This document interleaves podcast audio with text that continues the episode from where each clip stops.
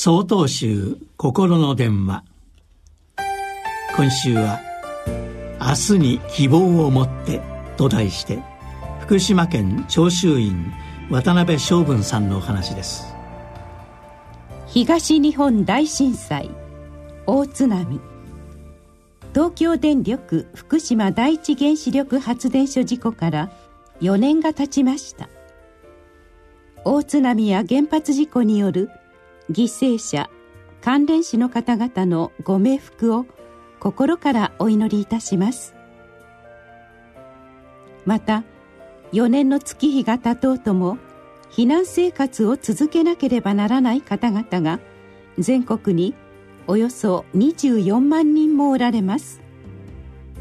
災害復興住宅の建設も予定通りには進まず応急仮設住宅での生活が続いています。避難生活の中では苦しみが多く疲れも蓄積しています。私が暮らす福島県は県の西の部分を除いていまだに原発事故により降り注いだ放射性物質の除染作業が続いています。日本全体の報道から見ると福島県以外ではこれらの報道を取り上げることが少なくなってきているようです。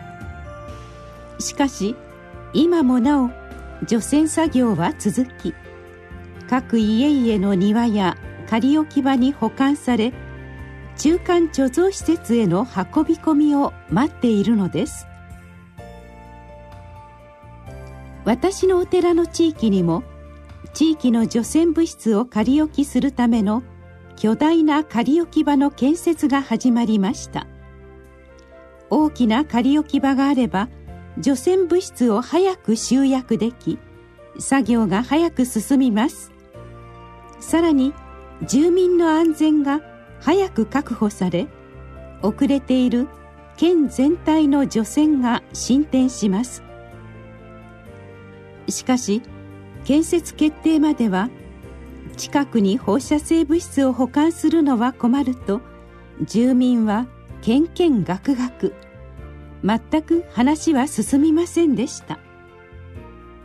そんな中お寺の地域の町内会が声を上げてくれたのでした。この緊急時私たちの地域が立候補します。みんなが安心できることが一番です。50年後100年後に私たちのご先祖の選択は正しいものだったと言われれば本望です。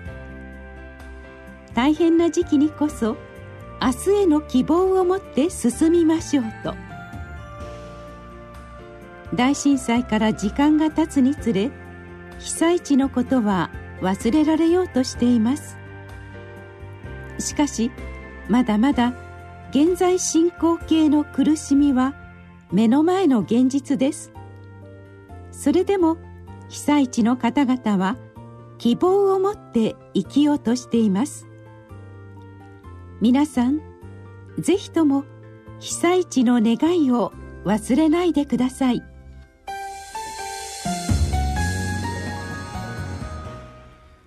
3月17日よりお話が変わります。